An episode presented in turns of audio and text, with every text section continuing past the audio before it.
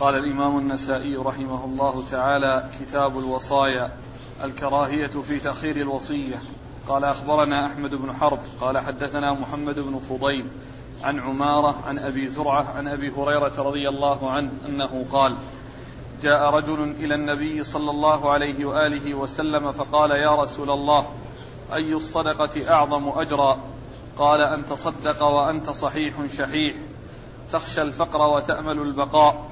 ولا تمهل حتى إذا بلغت الحلقوم. قلت لفلان كذا وقد كان لفلان. بسم الله الرحمن الرحيم.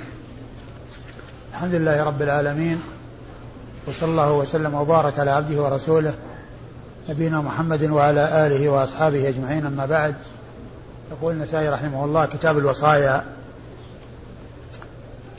الوصايا جمع وصية وهي تطلق في الشرع إطلاقين. أحدهما عهد خاص مضاف إلى بعد الموت وقد يكون في مال وقد تكون في مال أو غيره. هي عهد خاص مضاف إلى ما بعد الموت. هذه هي الوصية. هذا هو أحد الإطلاقين في الشرع. والإطلاق الثاني أنها تطلق على ما فيه الحث ما فيه الحث على فعل المأمورات والزجر عن فعل المنهيات. هذا أيضا وصية في الشرع. والمقصود من الترجمة هو الأول أي العهد الخاص الذي يكون بعد الموت والذي يكون بالمال أيضا أو يكون بغير المال لكنها في الغالب يراد بها ما يتعلق بالمال ويراد به أيضا غيره مما ليس بمال. وقد أورد النسائي بعد آه، آه، باب كراهية آه، تأخير الوصية أو الكراهية في تأخير الوصية أي أن الإنسان عليه أن يبادر إلى أن يوصي بالشيء الذي يحتاج إلى أن يوصى به. فلا يؤخر ولا يمهل فقد يفجأه الموت دون أن يبين ما يريد ودون أن يبين ما له وما عليه. فالذي عنده شيء يريد أن يوصي به عليه أن يبادر به وأن لا يتهاون فيه وأن لا يمهل ليفجأ حتى لا يفجأه الموت. وهو لم يوصي بالشيء الذي يريد الوصية به. وقد أورد النسائي عدة حديث أولها حديث أبي هريرة رضي الله تعالى عنه أن رجلا سأل النبي صلى الله عليه وسلم فقال أي الصدقة أعظم أجرا؟ فقال عليه الصلاة والسلام أن تتصدق وأنت صحيح شحيح تخشى الفقر وتأمل الغنى. وتأمل البقاء. هذا هو الذي يكون أعظم في الصدقة.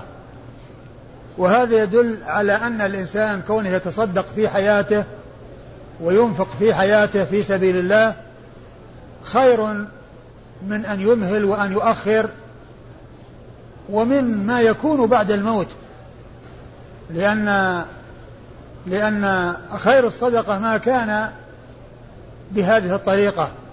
وهي كون الإنسان في صحة وعافية وأيضا المال غال عنده وليس برخيص عنده لأنه يطمع في الحياة لأنه في صحة وفي عافية فهو يخشى الفقر ويأمل الغنى فهذا هو خير الصدقة.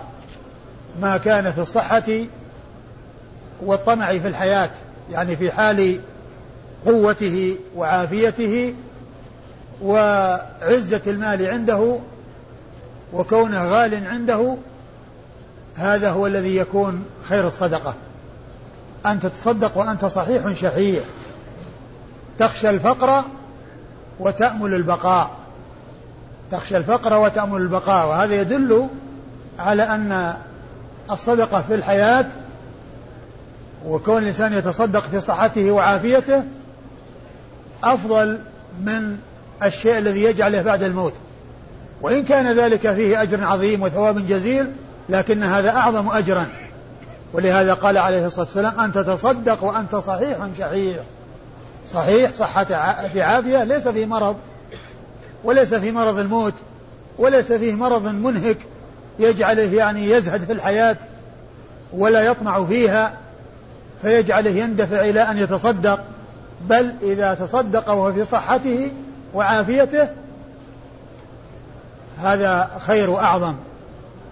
وكذلك في حال آه، كون المال عزيزا عنده وغال عنده لأنه يخشى الفقر ويأمل البقاء.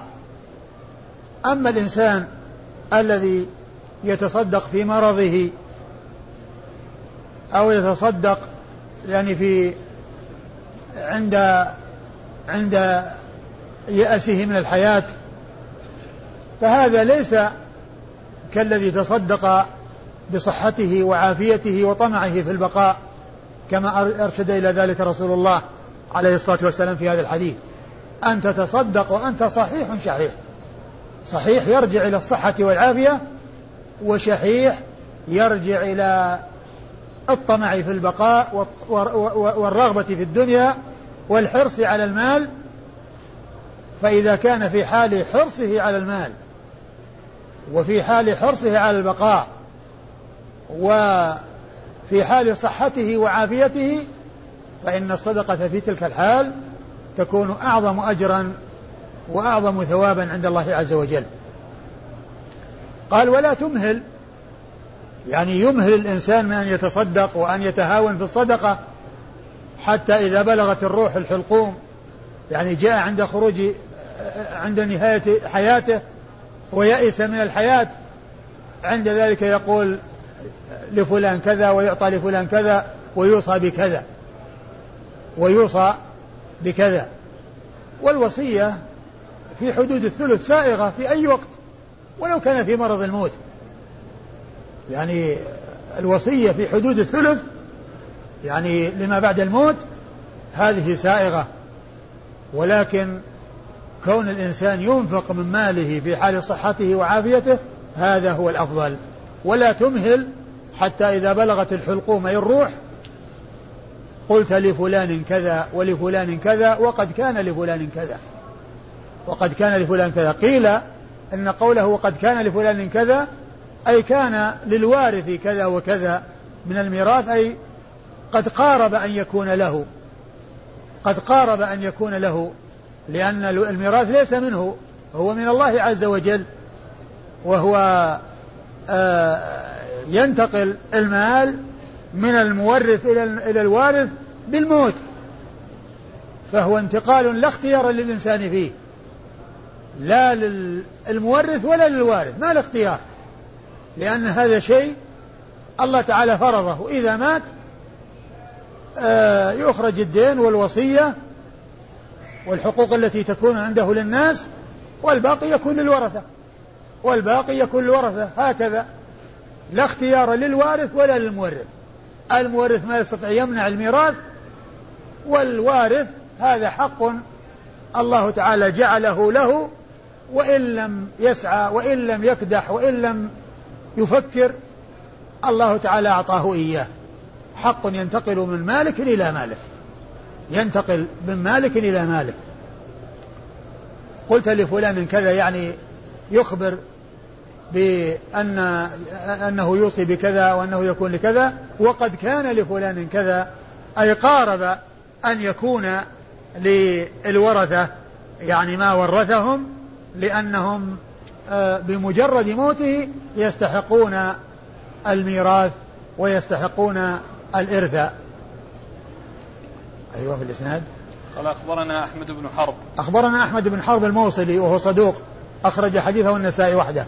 عن محمد بن فضيل. عن محمد بن فضيل الغز... بن غزوان الكوفي وهو صدوق رمي بالتشيع. أخرج حديثه وأصحاب الكتب الستة.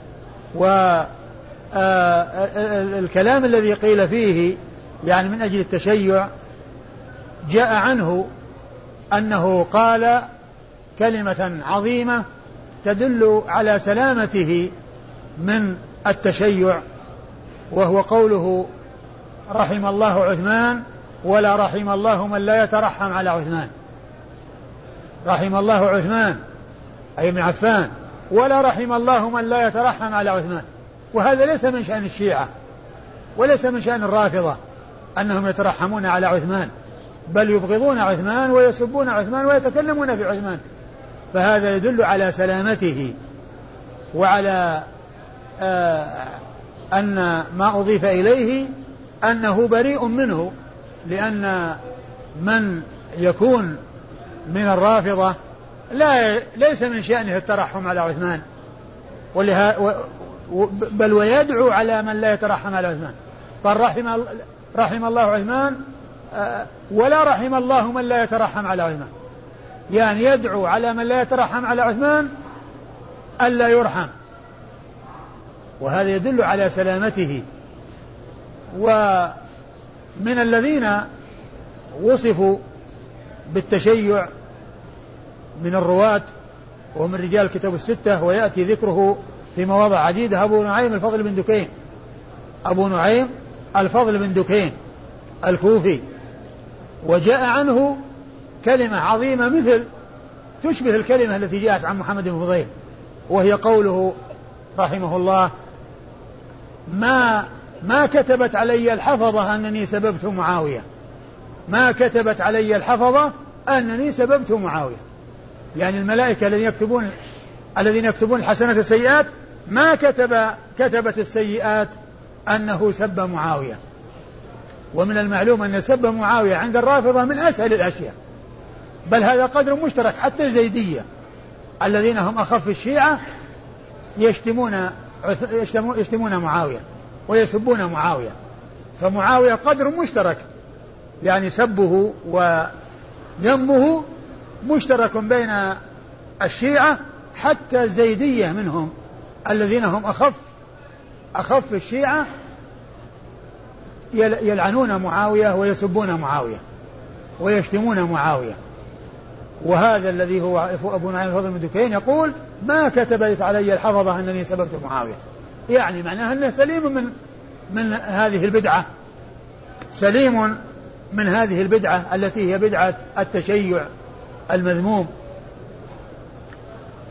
آه هذا محمد بن فضيل بن غزوان الكوفي صدوق أخرج له أصحاب الكتب الستة. عن عمارة بن قعقاع وهو ثقة أخرج حديثه أصحاب الكتب الستة. عن أبي زرعة ابن عمرو بن جرير بن عبد الله البجلي وهو ثقة أخرج حديثه أصحاب الكتب الستة. عن أبي هريرة رضي الله تعالى عنه عبد الرحمن بن صخر الدوسي صاحب رسول الله صلى الله عليه وسلم وحديثه وهو أكثر الصحابة حديثا على الإطلاق. لأن الذين عرفوا بكثرة الحديث عن النبي صلى الله عليه وسلم من الصحابة سبعة أكثرهم حديثا أبو هريرة. وهم أبو هريرة وابن عمر وابن عباس وأبو سعيد الخدري وجابر بن عبد الله الأنصاري وأنس بن مالك وأم المؤمنين عائشة. هؤلاء أكثر الصحابة حديثا وأبو هريرة أكثر هؤلاء السبعة رضي الله تعالى عنه وعنهم وعن الصحابة أجمعين. نعم. قال أخبرنا هناد بن السري عن أبي معاوية عن الأعمش عن إبراهيم التيمي عن الحارث بن سويد عن عبد الله رضي الله عنه أنه قال قال رسول الله صلى الله عليه وآله وسلم أيكم مال وارثه أحب إليه من ماله؟ قالوا يا رسول الله ما منا من أحد إلا ماله أحب إليه من مال وارثه. قال رسول الله صلى الله عليه وآله وسلم اعلموا أنه ليس منكم من أحد إلا مال وارثه أحب إليه من ماله مالك ما قدمت ومال وارثك ما أخرت. ثم ورد النسائي حديث من؟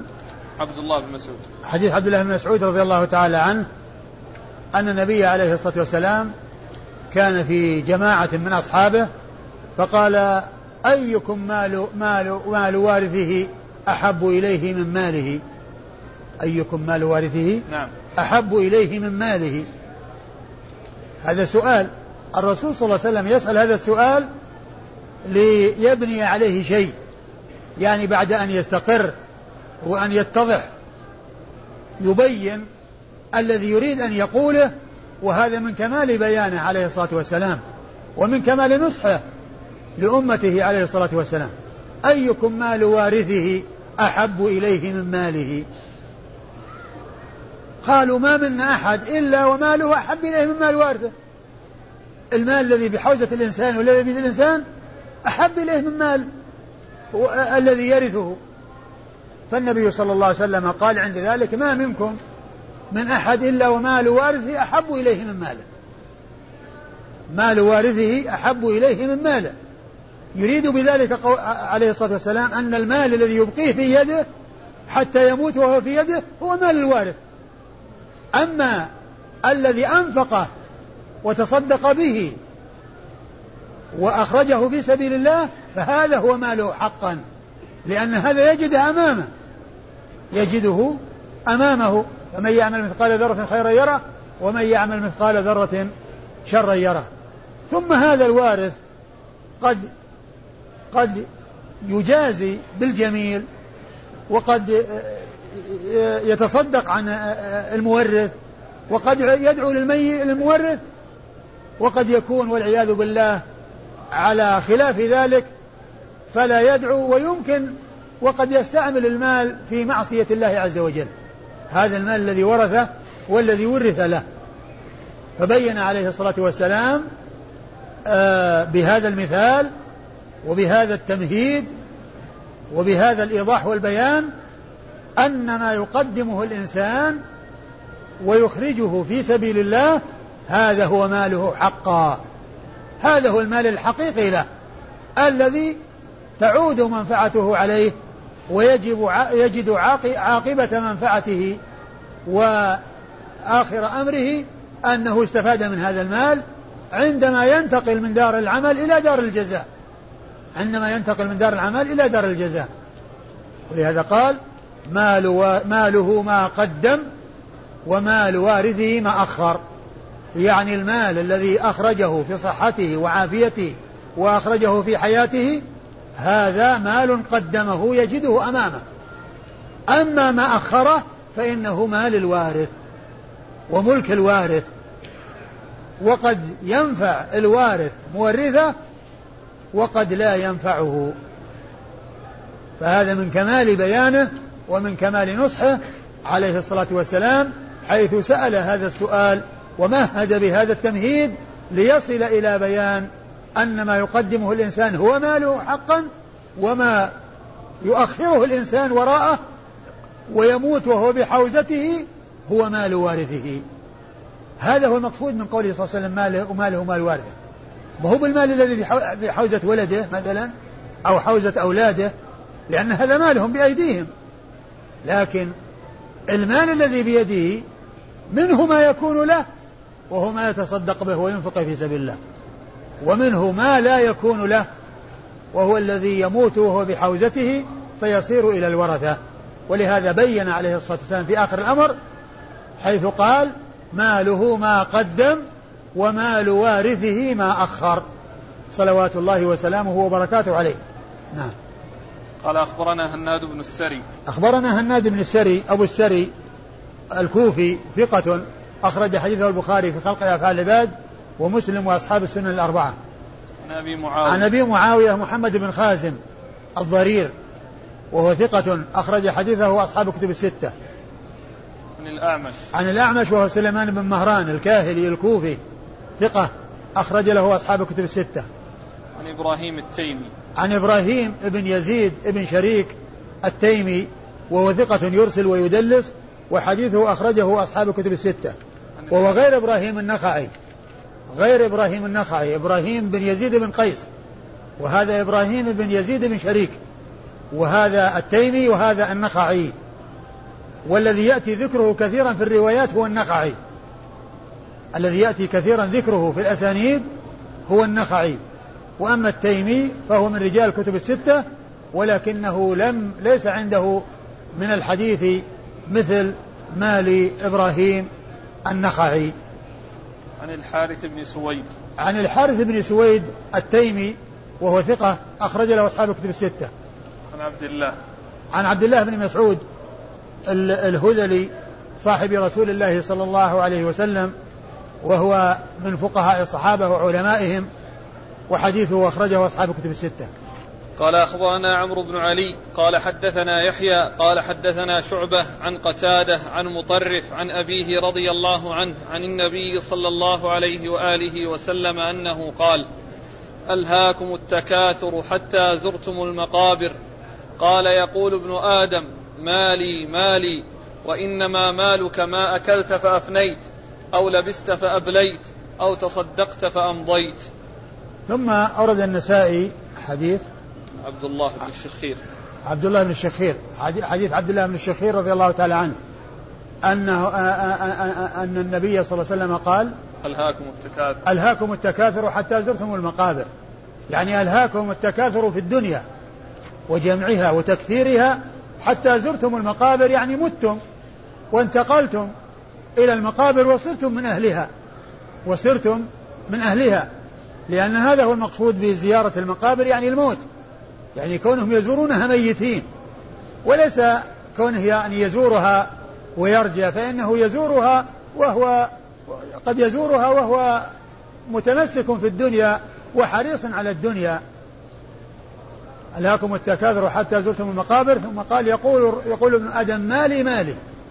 يعني مالي مالي يعني تكثرا وحرصا وشدة رغبة.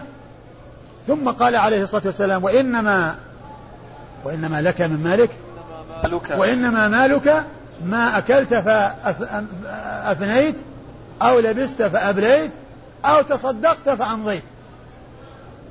يعني هذا هو مالك الذي أنفقت به على نفسك واكتسيت به وتصدقت منه. فأمضيته ووجدته أمامك هذا مالك. أما ما سوى ذلك فهو مال غيرك. ثم قوله أكلت فأبليت فأفنيت ولبست فأبليت إشارة إلى أن هذا الذي فني وبلي ليس له أهمية كالذي ذكر بعده وهو قوله أو تصدقت فأمضيت. أو تصدقت فأمضيت. وفسر التصدق بتفسيرين. تصدقت أي أردت التصدق فأمضيت عزمت على إخراج تلك الصدقة. أردت ونفذت.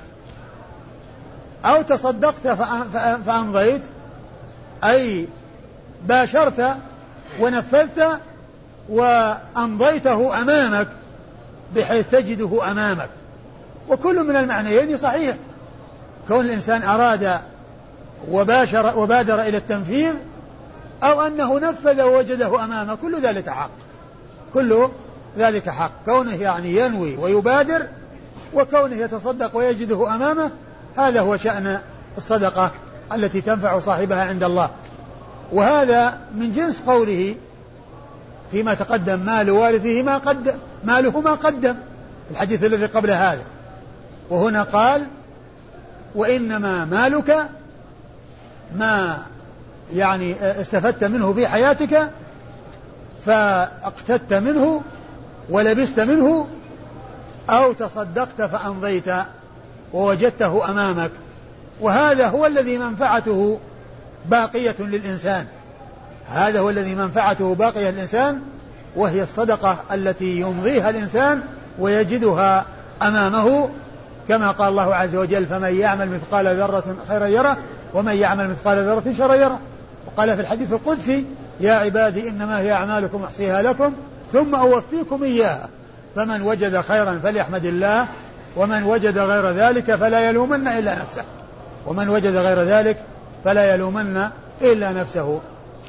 والمقصود يعني من ذكر هذا الحديث والذي قبله هو الحث على الصدقة وأن كل إنسان يتصدق في حال صحته وعافيته هذا هو الأفضل وإذا أوصى بثلث ماله أو بأقل من ذلك في أعمال بر يعود نفعها إليه فذلك خير ولكن التص... ولكن الصدقة الماضية في حال الصحة والعافية خير من الصدقة التي ليست كذلك. قال أخبرنا عمرو بن علي أخبرنا عمرو بن علي الفلاس.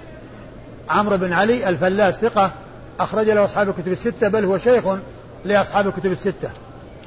عن يحيى. عن يحيى بن سعيد القطان ثقة أخرج له أصحاب الكتب الستة. عن شعبة. عن شعبة بن الحجاج الواسطي ثم البصري وهو ثقة وصف بأنه أمير المؤمنين في الحديث وحديثه أخرجه أصحاب الكتب الستة. عن قتادة. عن قتادة بن دعامة السدوسي البصري وهو ثقة أخرجه أصحاب الكتب الستة. عن مطرف عن مطرف بن عبد الله بن الشخير وهو ثقة أخرج له أصحاب الكتب الستة. عن أبيه, عن أبيه عبد الله بن مطرف عبد الله بن الشخير وهو صحابي من مسلمة الفتح وحديثه أخرجه مسلم وأصحاب السنة الأربعة.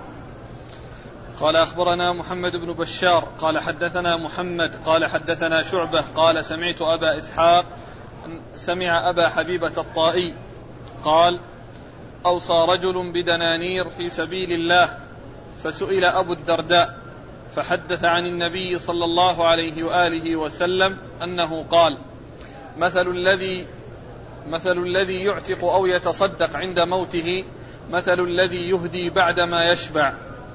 ثم ورد النسائي حديث أبي الدرداء. حديث أبي الدرداء رضي الله تعالى عنه أن النبي صلى الله عليه وسلم قال مثل الذي يعتق أو يتصدق عند موته مثل الذي الذي آه، ينفق بعد ما يشبع؟ يهدي يهدي. مثل الذي يهدي بعد ما يشبع. مثل الذي يهدي بعد ما يشبع.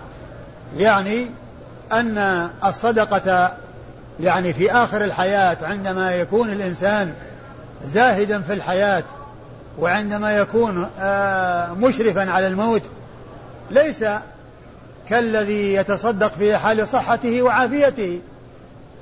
لأن من من يتصدق بالشيء وهو قد يئس من الحياة أخف وأقل بكثير ممن هو طامع في الحياة وممن هو في حال الصحة والعافية ليس في مرض وليس في يأس من الحياة. ولكن لا يعني أن الوصية ولو كانت في مرض الموت لا تعتبر بل هي تعتبر سواء كان في مرض موته أو قبل ذلك. لكن الشيء الذي يمضيه الإنسان في حال الصحة والعافية خير وأعظم أجرا عند الله عز وجل. وإذا كانت الوصية في حدود الثلث في أي وقت من أوقات حياة الإنسان ولو كان في مرض موته فإن ذلك معتبر وذلك مفيد. والحديث آه، في إسناده من هو مقبول لا يعتبر إلا إذا توبع ففيه ضعف. ومن حيث المعنى لا شك أن الصدقة في حال الصحة والعافية خير كما جاء في الحديث الأول. وإذا وجدت وجدت الصدقة أو الوصية يعني بعد الموت فهي معتبرة كما جاءت بذلك الأحاديث عن رسول الله صلى الله عليه وسلم. لأن الوصية معتبرة مطلقة ولو كان في مرض الموت لكن أن تكون في حدود الثلث ولا تزيد عليه. لأن النبي صلى الله عليه وسلم لما زار سعد بن أبي وقاص وكان مريضا وسأله وقال أوصي بكذا حتى وصل إلى الثلث؟ قال الثلث والثلث كثير. ولهذا جاء عن ابن عباس أنه قال لو أن الناس غضوا من الثلث إلى الخمس لكان أولى لأن النبي صلى الله عليه وسلم قال والثلث كثير. نعم. قال أخبرنا محمد بن بشار. أخبرنا محمد بن بشار هو الملقب بن دار البصري ثقة أخرج له أصحاب الكتب الستة بل هو شيخ لأصحاب الكتب الستة. عن محمد. عن محمد وهو بن جعفر الملقب غندر. وإذا جاء محمد غير منسوب ويسمى المهمل وهو يروي عنه محمد بن بشار وهو يروي عن شعبة المراد به محمد بن جعفر الملقب غندر. وهو, وهو البصري ثقة أخرج له أصحاب الكتب الستة. عن شعبة وقد مر ذكره. عن أبي إسحاق. عن أبي إسحاق السبيعي وهو عمرو بن عبد الله الهمداني السبيعي. ثقة أخرج له أصحاب الكتب الستة. عن أبي حبيب الطائي عن أبي حبيبة الطائي وهو مقبول. أخرج حديثه الترمذي والنسائي. أبو داود. أبو داود والنسائي. لا ثلاثة أبو داود الترمذي والنسائي؟ نعم. الثلاثة؟ إيه؟ أبو داود والترمذي والنسائي. ما أدري يمكن تأكد. لأن الحديث أخرجه أبو داود والترمذي والنسائي. أخرجوه؟ أي خلاص. نعم. عن أبي الدرداء. عن أبي الدرداء عويمر بن زيد رضي الله عنه صاحب رسول الله صلى الله عليه وسلم وحديث وهو مشهور بكنيته أبو الدرداء وحديثه أخرجه أصحاب الكتب الستة. قال أخبرنا قتيبة بن سعيد قال حدثنا الفضيل عن عبيد الله عن نافع عن ابن عمر رضي الله عنهما أنه قال قال رسول الله صلى الله عليه وآله وسلم ما حق امرئ مسلم له شيء يوصى فيه أن يبيت ليلتين إلا ووصيته مكتوبة عنده. ثم أورد النسائي حديث عبد الله بن عمر رضي الله تعالى عنهما وهو دال على المبادرة إلى الوصية. إذا كان الإنسان عنده شيء يريد أن يوصي به فليس له فلا ينبغي له أن يمهل بل عليه أن يبادر على بالوصية وينص على ما يوصي به وأن يكون ذلك مكتوبا. قال رسول الله صلى الله عليه وسلم ما حق امرئ مسلم آه، له شيء يوصى به يبيت ليلتين إلا وصيته مكتوبة. عنده إلا وصيته مكتوبة عنده. يعني لا يليق به لا لا من لا يليق بالمسلم الذي هذا شأنه أي عنده شيء يريد أن يوصي به يبيت ليلتين إلا وصيته مكتوبة عنده. فهذا يدلنا على المبادرة إلى الوصية. وأيضا أن تكون مكتوبة لأن الكتابة فيها توثق وفيها إثبات وسواء كتبها هو أو كتبها غيره وسواء كتبها هو أو كتبها غيره. ويكفي لو كتبها بدون إشهاد وبخطه فإن ذلك يكفي في ثبوت الوصية ما دام أن الخط خطه فإن ذلك معتبر لأن النبي عليه الصلاة والسلام قال ما حق امرئ مسلم يبيت ليلتين إلا وصيته عنده شيء يريد أن يوصي به إلا وصيته مكتوبة عنده. نعم. قال أخبرنا قتيبة بن سعيد. أخبرنا قتيبة بن سعيد بن جميل بن طريف البغلاني وبغلان قرية من قرى بلخ وهو ثقة أخرج له أصحاب الكتب الستة. عن الفضيل. عن الفضيل بن عياض وهو ثقة أخرج له أصحاب الكتب الستة. إلا. أخرج له أصحاب الكتب الستة إلا الترمذي إلا ابن ماجه. نعم. أخرج له أصحاب الكتب الستة إلا ابن ماجه. عن عبيد الله.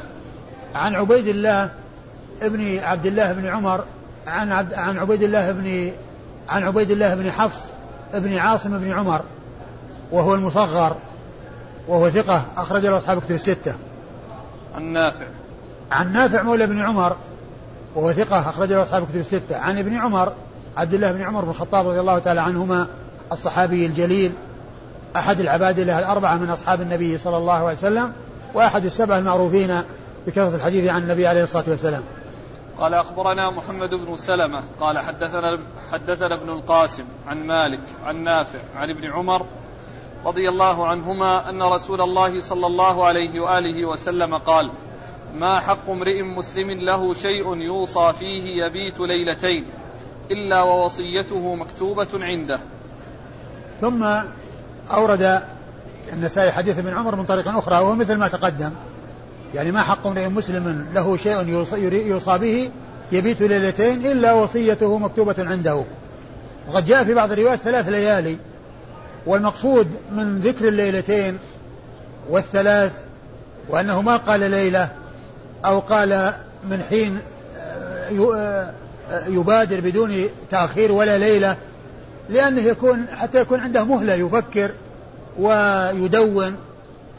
يعني أعطي هذه المهلة التي هي مقدار يعني هذه المدة التي يكون فيها آه، كل إنسان يمكن أن يفكر بالشيء الذي يريد أن يصيبه وأن يكون عنده مهلة.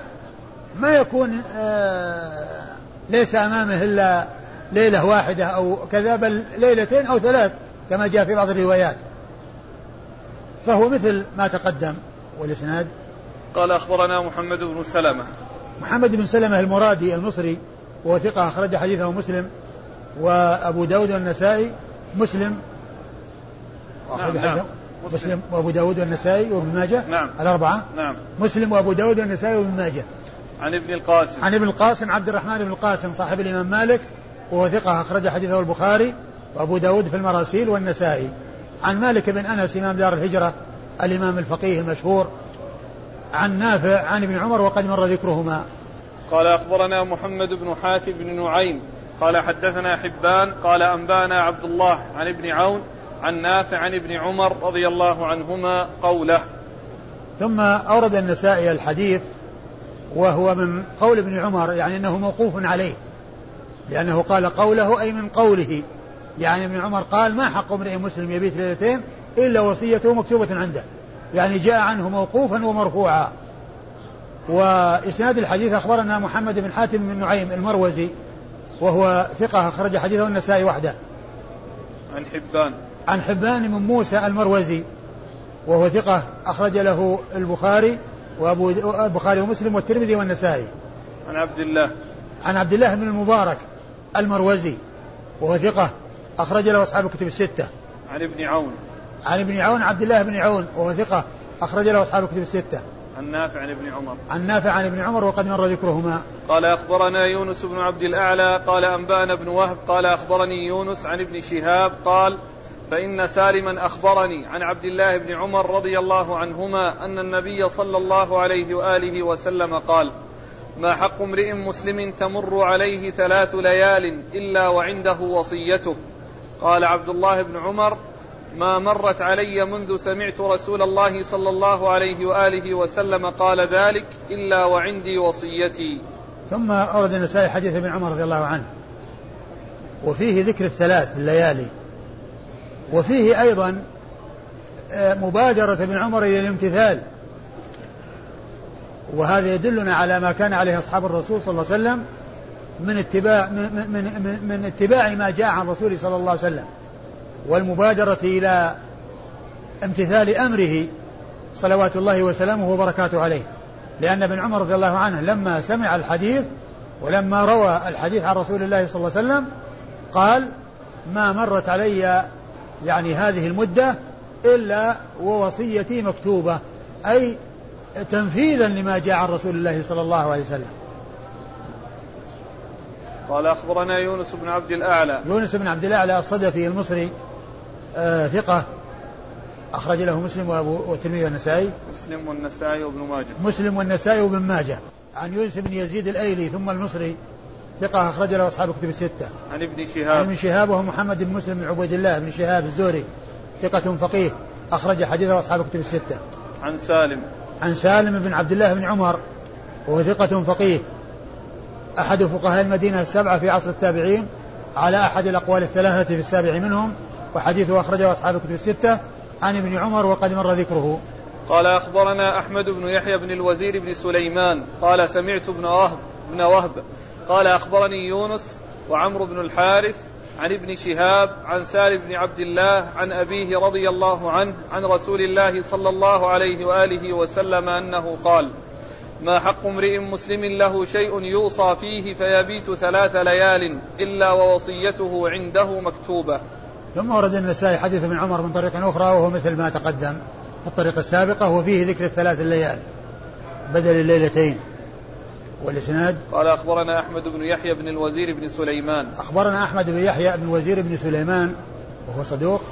لا ثقة. ثقة أخرج حديثه النسائي وحده. وأبو داود. أخرج حديثه ثقة أخرج حديثه أبو داود والنسائي. عن ابن وهب عن يونس وعمرو بن الحارث. عن عن ابن وهب عن يونس وقد مر ذكرهما وعمرو بن الحارث المصري وهو ثقة أخرج له أصحاب الكتب الستة. عن ابن شهاب عن سالم عن أبيه. عن ابن شهاب عن سالم عن أبيه وقد مر ذكرهم. والله تعالى أعلم وصلى الله وسلم وبارك على عبده ورسوله نبينا محمد وعلى آله وأصحابه أجمعين.